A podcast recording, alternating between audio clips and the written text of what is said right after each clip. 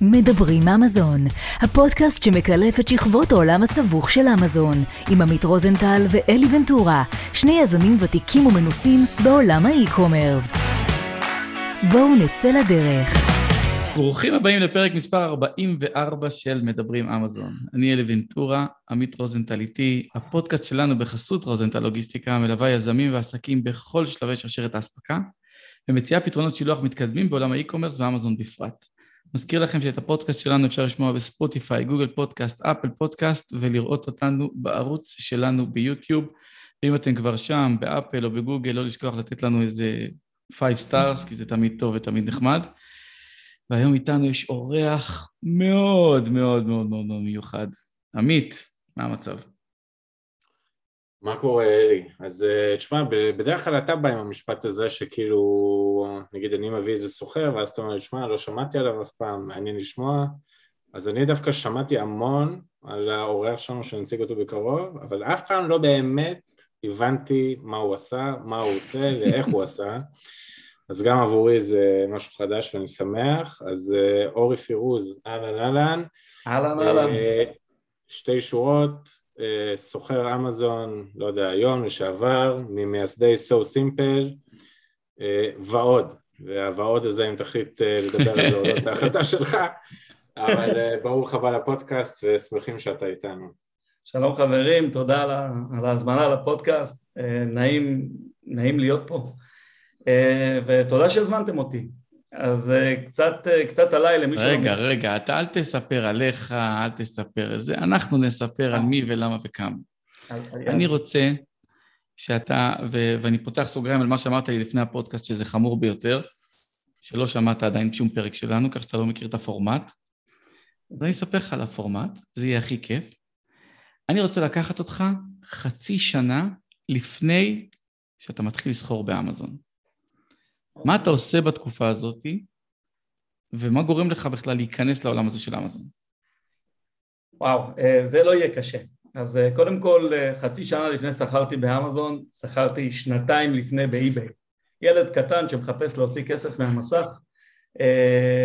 קטן בן כמה, דרך אגב? קטן בן 16 כזה. לא, אולי, מה זה קטן? שם התחלתי, פחות או יותר.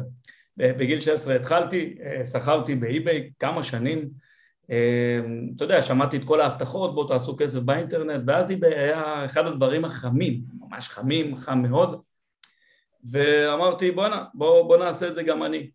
אז מה שניסיתי לעשות זה לקחת כל מיני, בהתחלה, דברים שהיו לי בבית, וניסיתי למכור אותם באיביי, אז... כמו כולם, הקמתי איזה ליסט, זה היה הדבר הכי מכוער שתראו בחיים שלכם. שמתי את זה כאן, שמתי את זה שמה, וזה באמת נמכר. עכשיו, מה צריך לעשות? לשלוח את זה. אז פעם ראשונה באמת לא שלחתי את זה. ואז ביטלו לי את הכסף, וחשבון האיביי שלי כמעט נפסל. רק כך הבנתי שצריך לשלוח את זה. אז בוא נגיד שככה מכרתי כל מיני שטויות ודברים שהיו לי בבית, כל מיני דברים יד שנייה. ויותר מאוחר כבר ניסיתי להבין איפה אני באמת קונה דברים בזול ומוכר אותם ביקר. ופה בעצם לראשונה ככה נחשפתי לסין, כי סין היה הדבר החם הבא, ואז התחלתי לקנות שם בסין כל מיני, זה כאלה כוסות ששמים עליהם כמו, איך זה נקרא? הדפסה? אוקיי. כוסות לומינם. זה כזה למינציה. אז הבאתי כוסות למינציה, מכרתי אותם באיביי, זה הלך לא רע בכלל, וככה בלי להתאמץ יותר מדי, באמת החשבון הזה הגיע לכמעט $40,000. עכשיו תחשבו על ילד בגיל 16, שמכניס $40,000, וכל הכסף מצטבר לו בחשבון האיביי, אין לו מושג איך למשוך אותם, אין לי מושג. אני אומר לכם, ניסיתי לעשות את זה תקופה של כמעט שנה, עכשיו מצטבר לי כסף, ובינתיים אני מממן מהכיס הפרטי שלי, עובד במסעדות, עובד כפיקולו, עובד בכל מיני מקומות, הייתי מוכר קוקה קולה בצמתים, כן, אני מדבר איתכם ברמות האלה, כילד, ובין לבין עושה לימודים, כמה שאפשר. את האמת של לימודים קצת שימם אותי, אבל כן, אבל עשיתי גם את זה, מכרתי, עשיתי כסף טוב, עד שהבנתי איך באמת אפשר לבוא ולהכניס את הכסף, ואז באמת התחלתי להכניס כסף, ועברתי לעוד תחומים, לתחום הרכב, מכרתי גם כל מיני דברים בתחום הרכב, כל מיני שטיחים, איך אומרים, כיסויים להגה. כל זה עדיין באיביי. כל זה עדיין באיביי. אוקיי. וכל זה קרה ככה עד איזה 2006, שזו תקופה מאוד מאוד ארוכה, מדבר איתכם על המון שנים, אני אפילו לא יודע כמה זה, אבל איפשהו... לפני שבכלל היה, סליחה אם אני מגדיר את זה בצורה כאילו מטורפת, אבל עוד לפני שהיה בכלל אינטרנט, זאת אומרת, אתה הבנת את הכסף במסחר אלקטרוני, אתה יודע, ברור שהיה כבר אינטרנט והכל, אבל באמת זה... אתה יודע, שאני ואלי מדברים פה על עידן הדינוזאור, מדברים על כאלה שהתחילו לזכור באמזון. זה קצת לפני, אנחנו בעידן הקרח נראה לי מדברים כרגע. אני אגיד לכם משהו, זאת הייתה התקופה הכי טובה בעולם לעשות כסף. אפילייט מרקטינג עבד, גוגל זרקתי $1, קיבלתי 4. אני אומר לכם, זה היה תקופה, לפני הפנדה והפינגווין וכל השטויות האלה, אני נגעתי בהכל, בניתי אתרים, עשיתי אפילייט מרקטינג, כמעט כל דבר שעשיתי, תפס לי, דיג'יטל מרקטינג, מה שאתם רוצים, ואיזה אתרים מכוערים היה, איזה קל היה לשכנע אנשים לקנות, כאילו כל דבר אנשים פשוט קנו, כי האינטרנט היה חדש, הכל היה מגניב, אני גלשתי בפאקינג נטפרי, אתם יודעים מה זה נטפרי? זה הזה עם הלוויתן הקטן, שהמודם שלך עושה, ואתם לא מבינים מה זה, אבל זה עבד, זה עבד. אתה אומר שהיה יותר קל, כאילו אנשים היו קונים. כן, וזו שאלה. אנשים היו נאיבים. זהו, אנשים נאיבים. אנשים היו נאיבים יותר, לא היה להם את המניפולציה. הייתי שם, אני אומר לך שהפרסום עלה גרושים אז, גרושים. הייתי עושה גוגל, נכנסתי כילד, לא פחדתי משום דבר, אף פעם לא היה לי פחד משום דבר. אז הייתי שם כסף ומנסה להריץ דברים. אני אומר לכם שעשיתי פעם טסטינג לאמזון אפילייט, והייתי מריץ דרך גוגל טראפיק ישר לאמזון, אמזון אסוסייטס, מי שמכיר. אני בכלל יוצא מהסקופ, אבל בעיקרון מה שעשיתי, תרגטתי את המילה אמזון, ממש אמזון בגוגל, ושמתי מודעה, עם המודעת אפילייט שלי. עכשיו, כל מה שקנו, זה לא היה משנה מה קנו, הייתי מקבל עמלה. אני אומר לכם שהוצאתי תוך יום, אני חושב איזה כמה אלפי $, אני תפסתי את הראש, אבל כשראיתי מה מגיע לי בסוף החודש, אני הייתי כל כך שמח. עכשיו, אמזון מאז סגרו את הדבר הזה, אי אפשר כבר לפרסם ישירות מגוגל, סליחה, לאמזון, זה כבר לא עובד. כן, אתה צריך אתר או בלוג או משהו, לוקח להם שאתה. ואתה מעביר את זה דרך צה"ל, אבל זה היה התקופה. זו הייתה תקופה שאני לא יודע אם אתם מכירים את רן הרוסי וכל ה... זה היה אפילו דווקא די אחרי, אבל היו כל מיני תקופות כאלה שקמו כל מיני גורואים שהם עוד היו אפילו אתיים. אתה יודע מה זה... היום מה שמסתובב באינטרנט זה השם ישמור. היו אנשים שבאמת צמחו מהתחומים האלה, וזה הייתי אני כל היום הייתי בזה, הייתי מגיע הביתה אחרי הלימודים, שיעורי בית לא עניינו אותי כל כך, והתחלתי כל היום להבין איך אני מוציא כסף מהמסך. אז איפשהו ככה התגלגלתי לאי-ביי, ויש... מאיפה הדרייב, אורי, מאיפה הדרייב כאילו לעשות כסף בגיל כזה צעיר, או אתה יודע, לעשות את כל הטסטינג האלה ולעבוד ב-whatever, כדי לממן את whatever. מאיפה כאילו הגיע הדרייב הזה בכלל, אתה יודע, לא יודע, אני יכול לספר מה אני עשיתי בגיל הזה, אין לי מושג באמת מה אלי עשה בגיל הזה, אבל זה, אתה יודע, זה אולי היום שאתה שומע את כל השיווק ממומן ואת כל הדברים האלה, אתה רואה הרבה ילדים בגיל הזה שעושים את הדברים האלה, אבל באמת שלפני 20 שנה זה לא היה קיים, כאילו. מאיפה הדרייב הזה הגיע, אתה יודע, לעשות כסף באינטרנט בכלל וכאלה? זה, דבר ראשון, אני גדלתי בבית עם, אנחנו 5 אחים, ואבא שלי אמר, כל מה שאתה רוצה שקשור ללימודים, קיבלת. לא היית צריך למלמל, כך מורה פרטית, כך מה שאתה רוצה קיבלת. מה הבעיה? כשאתה רוצה ליהנות. אבא, אני רוצה כסף לצאת לסדר, לך תעבוד. אין. אוקיי, אז לך תעבוד, אז עובדים, פיקולו, עובדים, כל מיני דברים, אתה יודע, ניסיתי למצוא איך, זה היה הדרייב, זה בעצם מה שככה, אתה רוצה רכב, אתה רוצה, אתה יודע, זה הקטע של ילדים, זה לרצות עוד דברים, אני רציתי אופנוע שהייתי ילד, קניתי אופנוע, קיבלתי שריטות חבל לזמן, חרתי את האופנוע. כל מיני דברים כאלה, אתה יודע, שאתה רוצה להשיג ואתה חולם בגדול, אתה רוצה את זה מהר. ויש לך עוד אחים, ויש משאבים מוגבלים, מה לעשות? אז צריך להביא כסף. ואתה יודע, כשאומרים לך כל הזמן, אתה מוצא איך. זה כמו, זה מזכיר לי, שההורים שלי רצו שאני לא יבין, אז הם דיברו בערבית בבית. ואז התחלתי להבין. אז כן. טוב, באיזה שלב אתה נכנס לאמזון? זאת אומרת, באיזה שלב אתה מבין שבאמזון אפשר גם למכור, ולא רק לעשות אפילייט. אז היה ב-2006, היה איזו הכרזה של אמזון, אני חושב שזה היה בסוף השנה, אמזון אמרו, חבר'ה, תקשיבו, לא צריך לישון יותר עם נייר פצפצים, ולמכור, מה הייתי עושה? הייתי מזמין דברים מסין לארץ, הייתי מזמין דברים לארץ, והייתי מוכר אותם באי-ביי בזול, יחסית לא בזול, אבל בטיפה יותר יקר, וזה עבד. ובשביל, כדי שזה יקרה, אתה צריך כל פעם לעטוף אותם, להמתין בדואר, ללכת לדואר, ואף אחד לא עושה לך שום הנחות בדואר, זה להמתין. אין שליחים, אין שום צ'יטה בתקופה הזאת, אתה הולך לדואר, כל פעם מזמינים ממך 10 יחידות, יום למחרת אתה מתייצב בדואר כמו חייל, היה לי איזה קומבינה שם עם הבחורה של הדואר, ואתה מביא את זה למשלוח, שלם על המשלוח, וזהו. אז זה מה שעשיתי, ויום אחד אמזון אמרו, אנחנו מכריזים על FBA. עכשיו, כשהם הכריזו על FBA, אני רוצה להגיד לכם, אפילו לא היה את הקטגוריה של רכב, לא היה קטגוריה כזאת. שמתי את המוצר, אני חושב, על קטגוריה אחרת. אמזון אחר כך הוסיף את הקטגוריה הזאת. שמתי את המוצר על הקטגוריה הזאת, על קטגוריה אחרת. ולאט לאט, לא קרה כלום, ממש לא קרה כלום. כאילו, המוצר עצמו נכנס לאמזון, שלחתי אותו ל-FBA, כמה יחידות שלחת? 3,000 פאקינג יחידות, ששלחו לי במחסן כמעט שנה, כלום לא קרה, כלום. בלי קורסים, בלי כלום, כן? אני רוצה רגע להבהיר את זה. לא, אין קורסים, אין כלום, שום דבר, אתה יודע, אפילו פורומים, זה הדבר היחיד שהיה מקור למידע.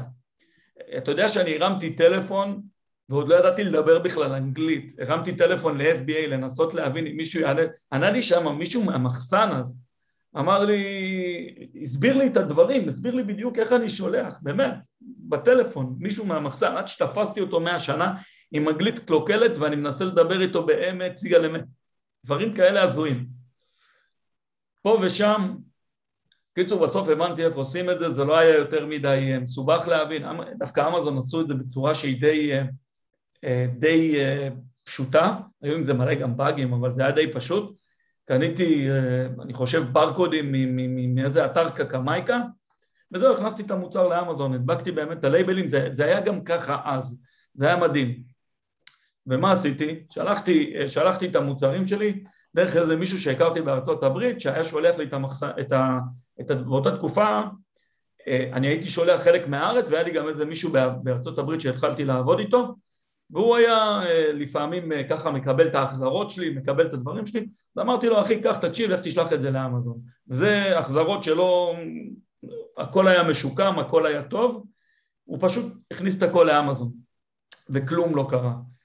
כמעט שנה זה שכב באמזון, ואז אתה מקבל איזה מייל מאמזון, תקשיב, אנחנו מתחילים, אמזון אז לא גבו על זה כסף אגב, על האחסנה, לא היה אפילו כסף, הם כל כך... התלהבו מהדבר הזה, שהם אמרו, וואלה, כרגע אנחנו רק רוצים אנשים. הם לא גבו על זה כסף, ואז כשהם התחילו, אמרו לי, תקשיב, יש לך כבר סחורה תקועה, אתה צריך לעשות משהו. מה עשיתי? הרמתי את הטלפון, והתקשרתי למחבש, התקשרתי לכוחות הביטחון בארצות הברית, ואמרתי להם, חבר'ה, תקשיבו, יש לי פה כל מיני מוצרים מתחום הרכב, אתם רוצים? חינם, תביא לי 2. זה כאילו בדרך כלל התשובה של ישראלים, אבל שם זה גם היה התשובה. אפילו קיבלתי תעודת הוקרה, ממחבש על איזו תרומה גדולה, אז תרמתי להם איזה 100 יחידות של צילונים, של כל מיני דברים, והיה לי צילונים מכל הגדלים, של ג'מבו סייז, וסמול סייז, וקאר סייז, וטרנזיט סייז, זה היה ממש יפה, מוצר יפה, באמת. והבאתי אותו, ואיך שהתחלתי לחלק אותו, באותו שנייה בערך, כאילו איך שממש חילקתי אותו, עשיתי, זה create fulfillment order, הדבר הזה הפך להיות best seller. אמזון אז לא היה להם שום פילטרים על שום דבר, לא היה להם שום פילטרים על שום דבר. איך שזה הפך להיות best seller, מכרתי כמעט איזה 100 יחידות ביום. אמזון היה לו עוצמה אדירה כבר אז, היום זה כבר לא 100 יחידות, על מוצר כזה אתה מוכר 1,000 יחידות ביום. אבל זה, מחרתי מספרים שהם פנומנליים, כזה, זה התחיל כזה 10, 20, 30, 100, 180, 180, 180, 180, 100, ואתה כילד, אתה תופס את הראש, ואתה מבין שזה פאקינג עובד, ואתה אומר, אוקיי, כאילו, היה לי סחורה, חשבתי שאיביי זה my last resort, אמרתי, בוא נעשה עוד ניסיון, נגמר לי המלאי באמזון, אני אומר לך, אפילו פחות מ-30 יום, נגמר לי המלאי באמזון, שלחתי עוד דברים, היה לי כל מיני פיצ'אפ קייס באמזון, מוצרים קטנים כאלה, כל מיני תופסנים, קליפסים, סיכות, שטיות, כל מיני דברים. אמרתי, יאללה, בוא נשלח את זה לזה. הרמתי טלפון למחסן, אמרתי לו, תקשיב. נהיית חבר של המחסנאי כבר. כן, הוא כבר רך. אני אספר לכם אחר כך מה היה לי. קיצור, הוא שלח לי את הסחורה, עוד הפעם. התחלתי לדבר עם כל מיני בתי ספר, בתי זה, אמרתי להם, בואו, אנשים שדווקא הכרתי, גם דיברתי עם המחסנאי, המחסנאי אמר לי, תקשיב, אני מכיר מישהו שירצה. אמרתי לו, תגיד לי מי, קבל 2. התחלתי לחלק יחידה פה, יחידה שם, בוק, בוק, בוק, בוק, בוק, אתה best seller. וזה מדהים, כי לא היה צריך כלום בשביל להיות best seller. אמזון אז... אני יכול להגיד לך שאם אתה היית מוצר בתחתית, האלגוריתם שלו בכלל לא היה מתוחכם, כאילו לא היה לו כלום, אתה פשוט היית צריך לחלק כמה יחידות, אז אחר כך הם התחילו להקים יותר מדי קשיים. כן. אבל בוא נגיד שבערך בתקופה הזאת, שזה איפשהו, אני חושב, 2008, 9, משהו כזה, איפשהו שמה, התחלתי כבר לקנות כמויות רציניות מהמיסים. יום אחד בא אליי הסיני ואומר לי, תקשיב אורי, אתה כבר, זה, אתה רוצה, you put your own logo on this, אז אני עושה לו כזה, כן. עד עכשיו זה היה מוצרים גנריים לחלוטין. זה היה מוצרים חרטה, אחי, עדיין לא היה פרייבט לייבל בכלל, זה מוצרים שקניתי סתם, זה נחמד, אפילו לא היה AliExpress, אחי, אני אומר לך, היה כל מיני אתרים, אפילו אני לא זוכר קראו לאתר הזה, בידה או משהו כזה, שם כזה היה לו, לא משנה. קיצור, משם, והזמנתי גם לפעמים מאתרים בארצות הברית, היה לי גם ספקים ב... שכחתי קום לאתר הזה כבר, שהיה שם כל מיני ספקים, הרמתי טלפונים, ממש... World Wide Brands. לא, לא, לא. תמשיך. כמו איזה Yellow Pages כזה, אמרים לאנשים טלפונים. אחי הזוי, ככה מצאתי את הסחורה שלי, ופשוט הבאתי. ואז הוא אומר לי יום אחד, הסיני אומר לי, אורי, תקשיב, אתה רוצה אני אשים put your own logo? אמרתי לו, כן. אוקיי, what is your logo? ואז התחלתי לחשוב, צריך לוגו.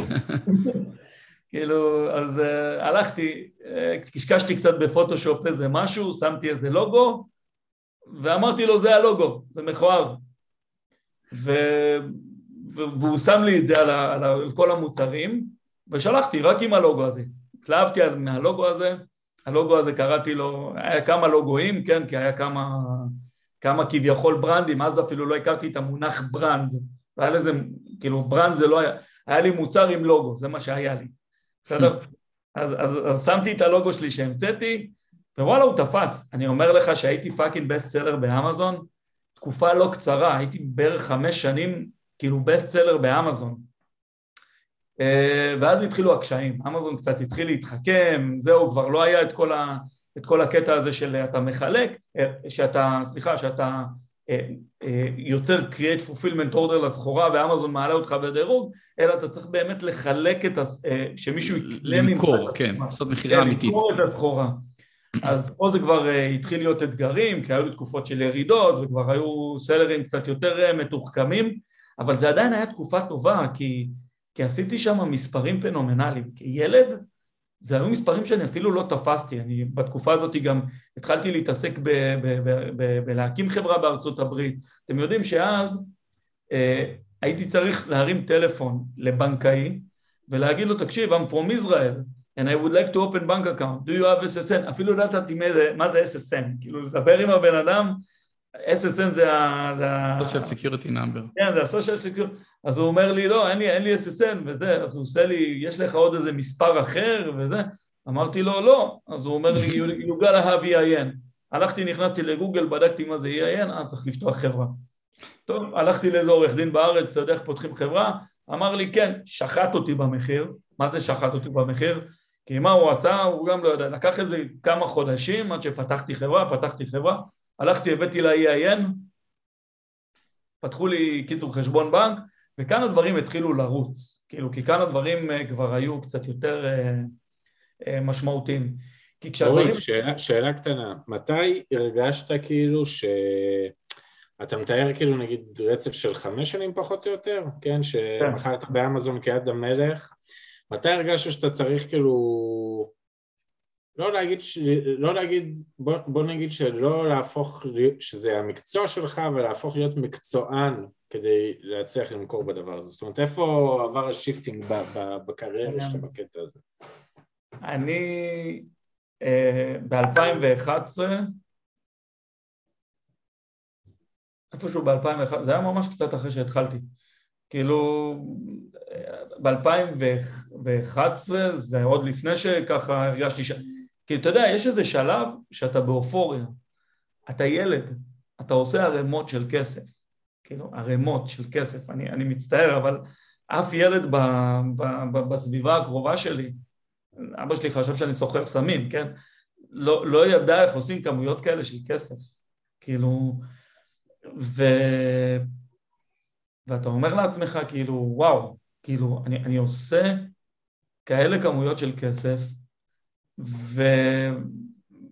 פה משהו, כאילו, אבל הייתי גם ילד די נבון, אני חייב להגיד, אני מצטער שאני ככה מחמיא לעצמי, אבל באותו, קצת אחרי זה התקבלתי גם לעתודה, ואימא שלי אמרה לי, תקשיב, שיהיה לך תואר, שיהיה לך זה, אז הייתי צריך ללכת, הלכתי לצבא, התגייסתי, נהייתי קצין, עשיתי עתודאי, עשיתי תואר ראשון, עשיתי תואר שני, אבל הכסף הוא לא באמת שמה, כי תוך כדי צבא, אני הייתי צריך להתמודד עם כל הקשיים, עם הקשיים החדשים שאמזון ככה הרים, כי אמזון הרים כל מיני קשיים, המערכת נהייתה יותר מחוכמת, היו פתאום איזה רסטריקשן מגוגל, היו כל מיני דברים, פעם אני הייתי יכול לזרוק, תנועה מכל מקום שאני רוצה, מהבלוגים שהיו לי, היו לי בלוגים, והיה לי תנועה שעשיתי מגוגל, אז בינג היה להיט, אתם יודעים בינג היה להיט, אני לא מאמין שאני אומר את זה היום, אבל אז בינג היה להיט, הייתי מריץ תנועה מבינג, היה כל מיני תנועה, הייתי קונה מבורסות של עץ, הייתי קונה טראפיק, הייתי הולך לכל מיני בורסות של עץ וקונה עץ במילניה. ממש, הייתי משלם הרמות של כסף כדי לזרוק תנועה למוצרים שלי. אף אחד לא יכל עליי. אני הרגשתי כאילו באמת, כאילו אין, אף אחד לא יכול עליי. מה שאני עושה, מה שעשיתי אז, אני לא חושב שבאמת היו אנשים שעושים את זה. למה? כי לא פחדתי מכלום. התנועה הייתה זולה. הכל היה זול, ואני כל היום רק חיפשתי לעשות עוד דברים. איך אני יכול לעשות עוד? מה אני יכול לזרוק עוד? איך אני יכול לזרוק עוד טראפיק? איך אני יכול לעשות עוד זה? ובאמת המגבלה שלי בתקופה הזאת, כאילו תמיד היה לי מגבלה כזאת של כסף, ורציתי תמיד לפרוץ, אבל איפשהו תמיד התלהבתי יותר מדי מדברים, אז הייתי זורק כסף על טראפיק, והייתי זורק כסף על דברים, ואז לא הייתי מספיק, כאילו כל הכסף שהכנסתי, פשוט הייתי מוציא אותו על עוד טסטים, על עוד דברים, כי התלהבתי מזה. באיזה שלב, עזוב רגע, בוא נעצור שתיים. האם יש שלב שאתה אומר לעצמך, בכל המרוץ הזה, אני קצת יודע את התשובה, כי אני מכיר אותך קצת גם עד היום, אז אני יודע איך אתה מתנהל, אבל אם יש באמת שלב אולי אז, שאתה אומר לעצמך, רגע, סטופ, בוא נעצור, נראה מה עשינו, נראה מה אנחנו עושים, בוא נבנה תוכנית, בוא נעשה קדימה, בוא נלך אחורה, בוא נראה לאן העולם הזה בכלל הולך, או שאתה ממשיך בדופק גבוה בספרינטים לכיוון המראטון. כן, לא, היה לי תקופה כזאת. זה כבר התקופה שכבר הייתי בגיר, וכבר... אשתך נכנסה לתמונה?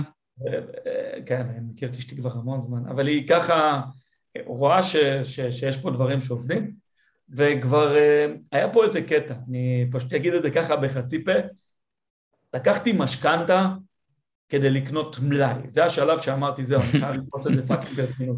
משהו קורה פה. כן, משהו פה קורה. עכשיו, מה זה משכנתה? אף אחד לא יכול לקחת משכנתה בלי להביא ערבויות ועניינים וזה, אז זה היה תקופה כזאת, אבל באמת, אני לקחתי את הכסף, אז הבנק היה, לא היית מפקיד את זה לבעל הבית, היית מפקיד את זה, לא מפקידים לך את זה לבנק, ואתה היית מעביר את זה לבעל הבית. היה לי זה בעיות עם הבנק, כן?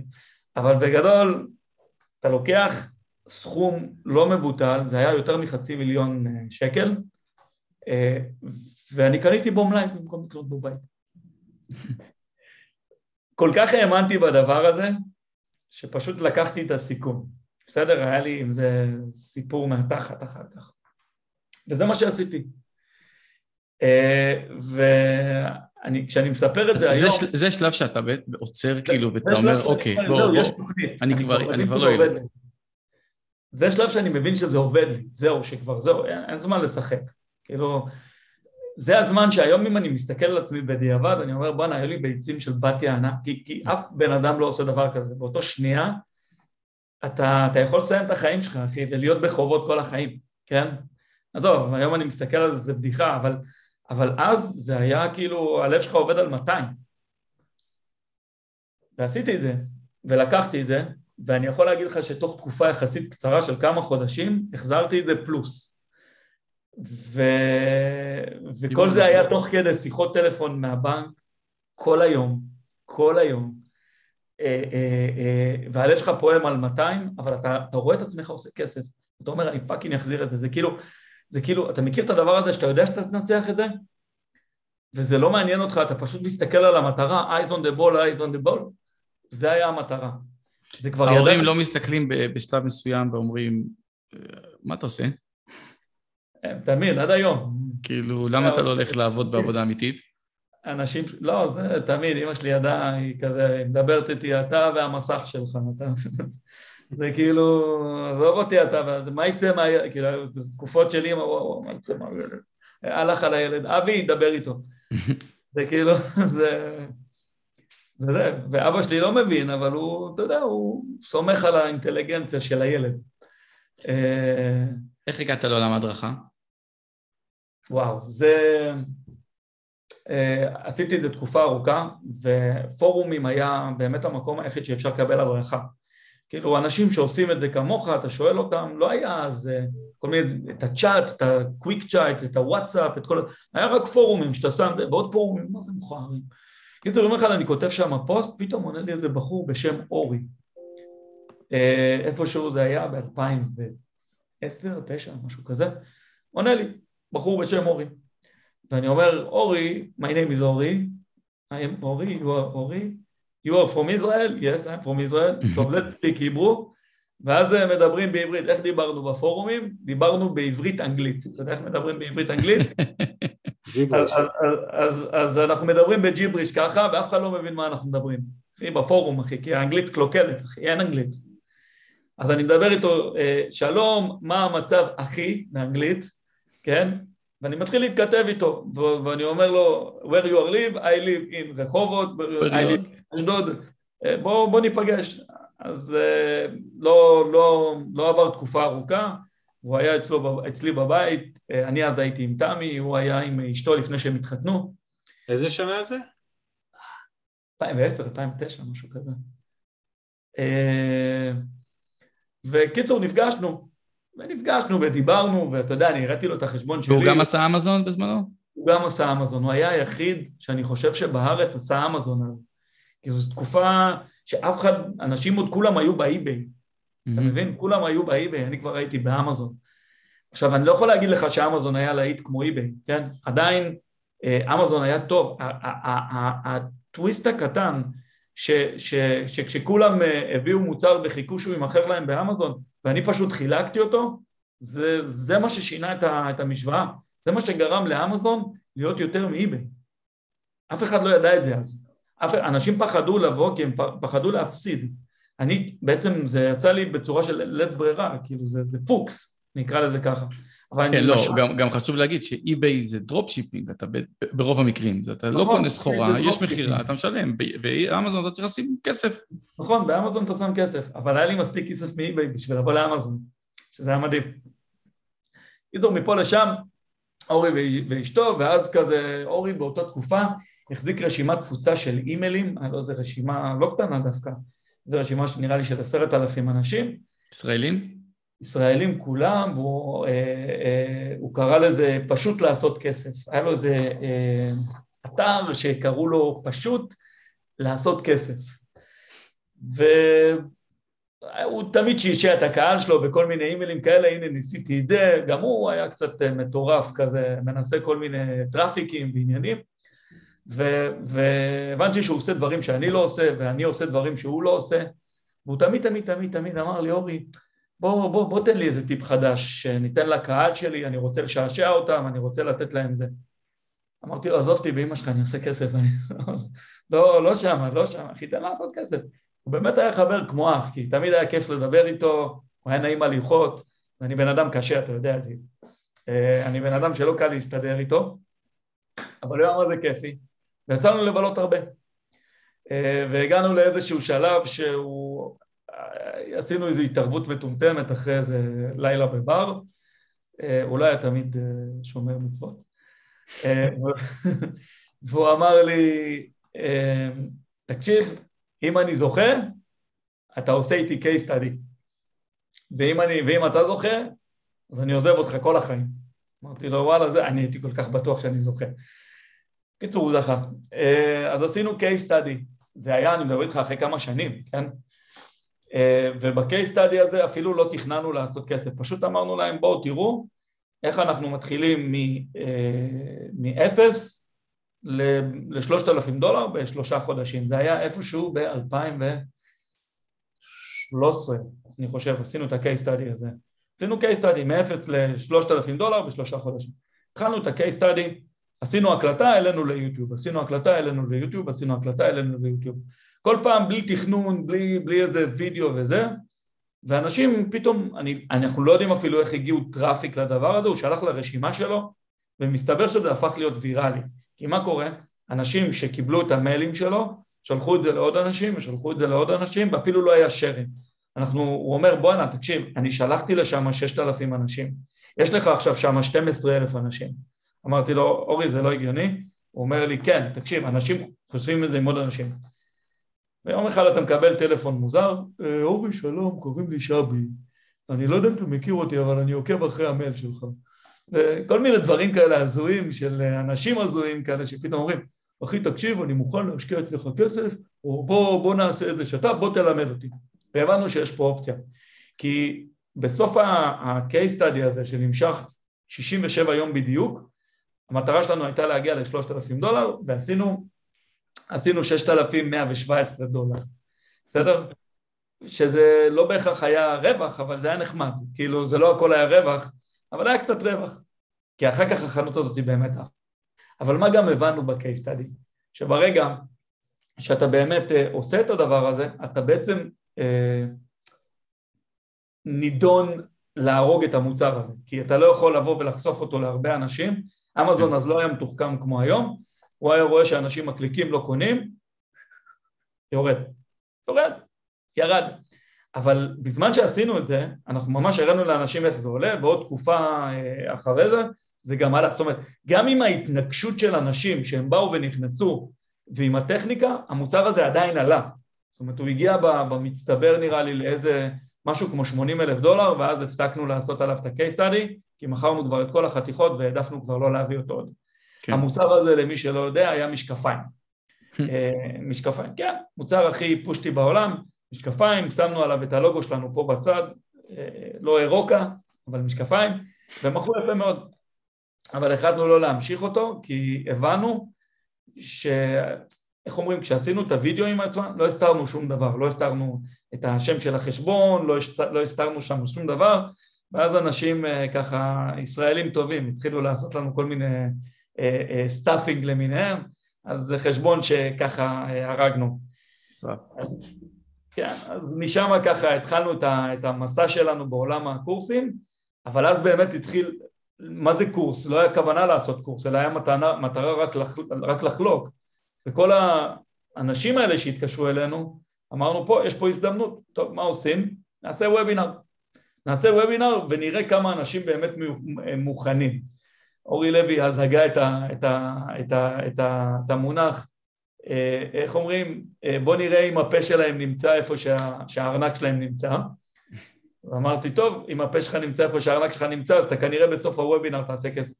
בנינו מצגת יפה, עשינו סלס פיץ' יפה, כמו שאז היה, זה כבר התחיל להיות התקופה של כל ה...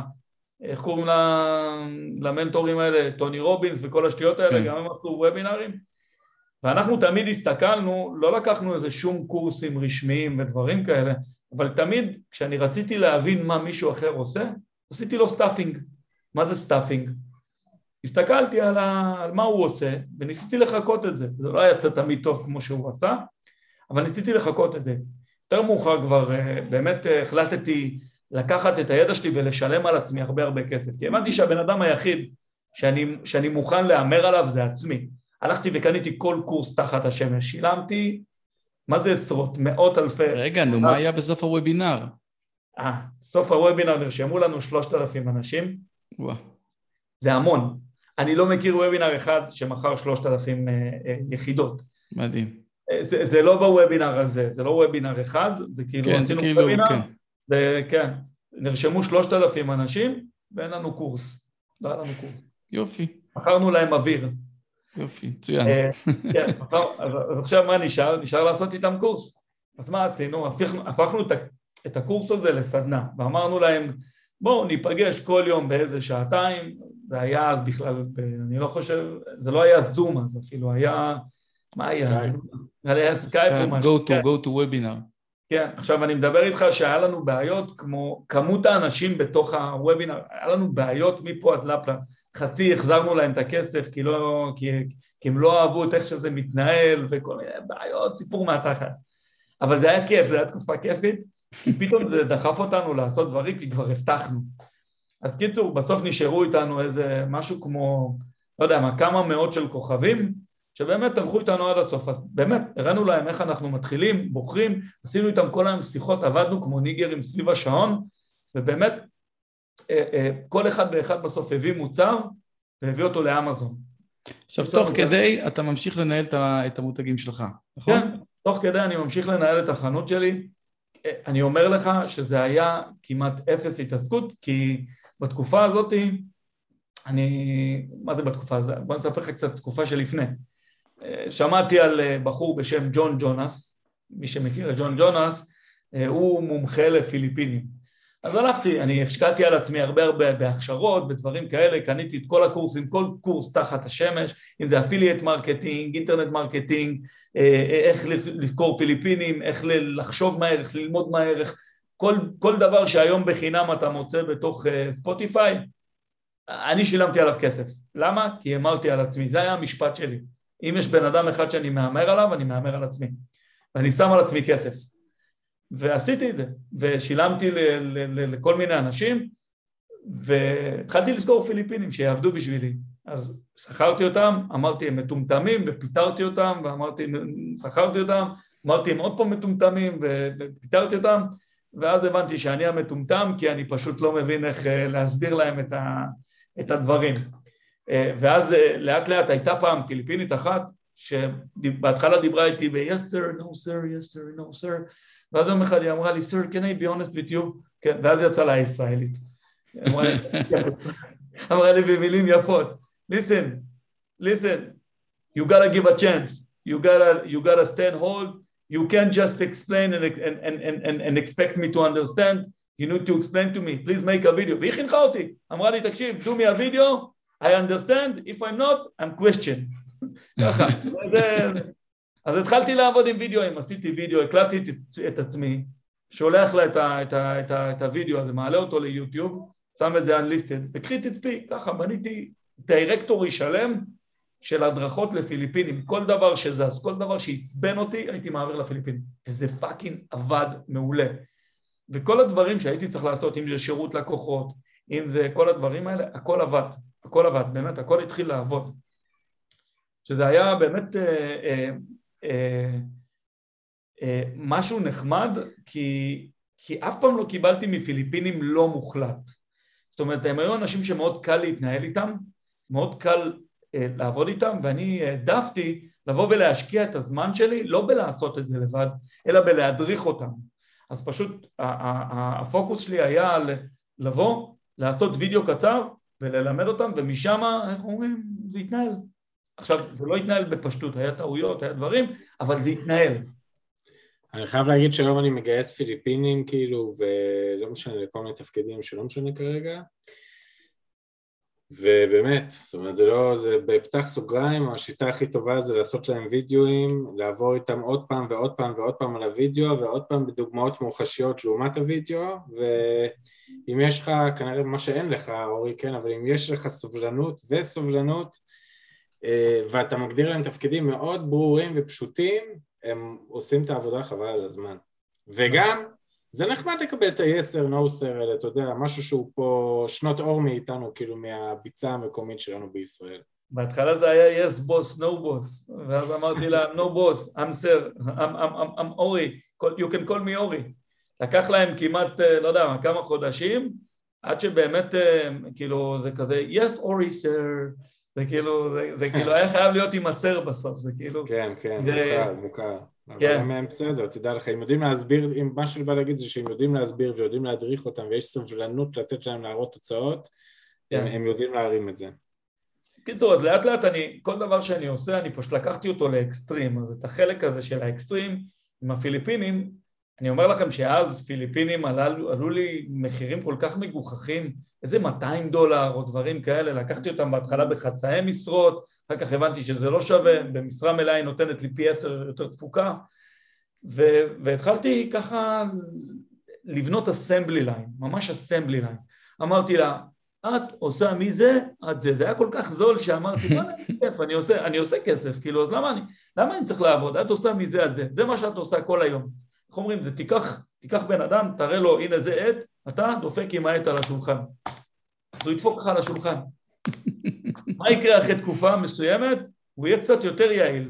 הוא ייקח איזה, לא יודע, אתה רואה שדבר שאני לימדתי אותם, עם הזמן הם שכללו אותו. כל דבר שאני חשבתי שאני יכול לעשות את זה הכי טוב, תחזור אליהם אחרי 2-3, אתה תראה שהם יכולים לעשות את זה יותר טוב. אחרי, אתה רואה שחודש ראשון זה ככה, חודש שני זה ככה, חודש שלישי זה רץ יותר מהר. אבל עזוב את הפיליפינים. בואו נתקדם קצת קדימה, אנחנו ממש עוד שנייה מתקרבים לסיום הפרק, ואני רוצה להביא פה גושפנקה יפה. אתה מתקדם, אתה ממשיך לעשות גם הדרכות, גם לנהל את הפעילות של האמזון. באיזה שלב אתה מגיע לרמה של, או בכלל לחשוב על מחירה, אם בא לך לדבר על זה? אני לא חשבתי על מחירה אף פעם. מה שקרה זה שפנה אליי בחור אני חושב שהוא היה מברוקלין, את האמת אני לא שאלתי אותו בחיים, אבל איזה בחור, איזה מאחר כזה, או שמבית שמש, אני לא בטוח, אחד משנה. או בית שמש או ברוקלין, אחד משנה. לא, הוא דיבר אנגלית זה בטוח, אבל... איפשהו ששמים כיפה שחורה על הראש, בקיצור. כן, לא, אחלה בחור, אומר לי, תקשיב, אני לא רוצה לעשות כלום, אני מוכן לקנות את החשבון שלך. אמרתי לו, טוב, זה החשבון שלי. כאילו, יש לי חשבון כזה וכזה, זה מה שאני כנראה ארצה, זה הכל היה במילים, עדיין לא הראיתי לו את המסכים, לא הראיתי לו כלום. אז הוא אומר לי, I agree. אמרתי לו, אוקיי, בוא אני אראה לך מה יש לי, בוא אני אראה לך את הטרנזקציות, חשבונות בנק, דברים כאלה. אמר לי, טוב, כאילו הוא כמובן רכש את אמוני, זה לא היה איזה בן אדם שהרגשתי שהוא לא הולך לקנות, כי הוא דיבר איתי הרבה זמן שהוא רוצה לקנות, והיה איזה משהו כזה, היה איזה תהליך מאוד מאוד ארוך. ופה ושם, בסוף הראיתי לו את החשבון, הוא אומר לי, אני הולך, אני מפקיד לך כסף, ואני קונה, פשוט מאוד, הלך, הפקיד כסף וקנה. אני לא יודע אם הוא היה מיליונר או משהו, אבל הוא היה נשמע בן אדם כזה פשוט, הלך, קנה חשבון, והמחירה הראשונה שלי הייתה גם ב-2011, מכרתי את החנות של הרכב, זה היה איזה $2 מיליון, וחשבתי שאני לא צריך לעבוד יותר בחיים, והתבדלתי כי אתם לא תאמינו כמה נגמרים $2 מיליון מהר, נגמרים מהר, ואיך אומרים, once Amazon, always Amazon, אז אמרתי, אני מקים עכשיו את הדבר הבא, פעם יותר טוב, יותר מהר, בלי טעויות, בלי תקלות. הקטע זה שגם התקופה נהייתה טיפה יותר קשה, הדברים נהיו לא פשוטים כמו שהם היו אז, כשהקמתי את החשבון הזה. זה היה חשבון עם פזם מטורף, חשבון מדהים, אבל התקופה לא הייתה פשוטה, התקופה הייתה יותר קשה, כי זה היה מהתקופות האלה, שכל דבר קטן אנשים היו תופסים את הראש ואומרים, זהו, זה הסוף של אמזון, ומה קורה שנה הבאה? אמזון גדל עוד קצת. לא, זהו, זה הסוף של אמזון, עוד פעם, מה קורה? שנה הבאה אמזון עוד קצת גדל. עוד פעם, לא, זהו, זהו, ככה. באיזשהו שלב כבר הפסקתי להאמין לזה, אמרתי, יאללה, פאקינג, כאילו, פאקית. איך אומרים? כל שנה אומרים לי שאמזון הולך להיעלם, וכל שנה אמזון רק גדל, והמחירות שלי רק גדלות, כי בשורת התחתונה, אתה מסתכל על הדברים, והדברים גדלים, עם כל הקשיים, עם כל החרא שאמזון מאכיל אותך, עם הבעיות במחסן, אתם לא יודעים איזה בעיות העיניים במחסן בהתחלה, השם יראה לכם. היו מאבדים לסחורה, לא אחד... נו, אתה מתפזר, מתפזר. כן, כן. תתפקס. אז פתחת חשבון חדש. כן, זהו, אז הוא קנה ממני את החשבון, הבחור. יפה. וזה היה כיף, כי זה פעם ראשונה שנכנס לך בוכתה לבנק, ואז לקחתי להתנחת, התחלתי להתעסק קצת בנדל"ן. אמרתי, טוב, יש לי כסף. בוא נלך לקנות איזה בית בפלורידה, בוא נלך לקנות איזה בית באיזה... אז מצאתי לעצמי עוד איזה מנטור, על הכל שילמתי, הכל שילמתי במזומן. הלכתי, מצאתי איזה מנטור שילמד אותי נדל"ן, לימד אותי נדל"ן, עשיתי קצת כסף בנדל"ן, ואמרתי, לא, נדל"ן זה לא בשבילי. נחזור לאמזון. אז הקמתי עוד חשבון, וזה היה מהר מאוד, כאילו, הלכתי בזה, פשוט קניתי בית, אמרתי, הכסף נכנס פה לאט מדי, כאילו, מה זה, על אותו כסף, אני מכניס הרבה יותר מהר מאמזון. אז התחלתי להביא עוד קצת מוצרים, זה היה עדיין פשוט, לא היה בעיות, מכולה, אז עלתה לי $2,200, מכולה, הייתי מלך העולם, פשוט וופ, מדבר עם הקשרים שלי, שולח למחסן, ומוכר.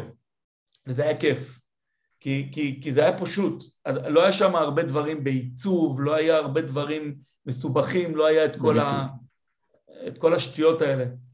היית בא, מעצב, שולח, לא היה את הטריידמרק, אף אחד לא עלה עליך, היה לי גם את התקופה גם של הטריידמרק, ואז התחלתי את הקשיים האלה. לא משנה, פה ושם חזרתי לאמזון, והפעם אמרתי, אני עושה את זה יותר גדול, יותר חזק, יותר מהר, נשאר לי עוד איזה סכום נכבד, והפעם לעשות כסף, לקנות מלאי בכסף, אז היה לי יותר קל, כי הפעם אני עשיתי את הדברים יותר מסודר, הפיליפינים שגייסתי בפעם השנייה, היו הרבה יותר, היה לי יותר קל לחנוך אותם, ללמד אותם, אני בניתי את עצמי כבר, הבנתי איך הדברים האלה צריכים לעשות, וזה מה שעשיתי. אני לא אומר שלא טעיתי, אבל תמיד שטעיתי, אני אמרתי, הלוואי והייתי יכול לטעות עוד.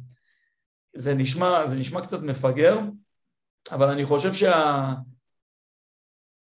שהסגולה הכי טובה של יזם, זה לא לפחד לטעות ולטעות כמה שיותר. ולמה אני אומר את זה? כי הבנתי שמכל פעם שטעיתי, נולדתי מחדש חכם יותר. וכל טעות הכי גדולה שהייתה לי, ושתפסתי את הראש עליה, אחרי זה יצא מזה מתוק, איפשהו בסוף, בקצה, יצא מזה משהו מתוק.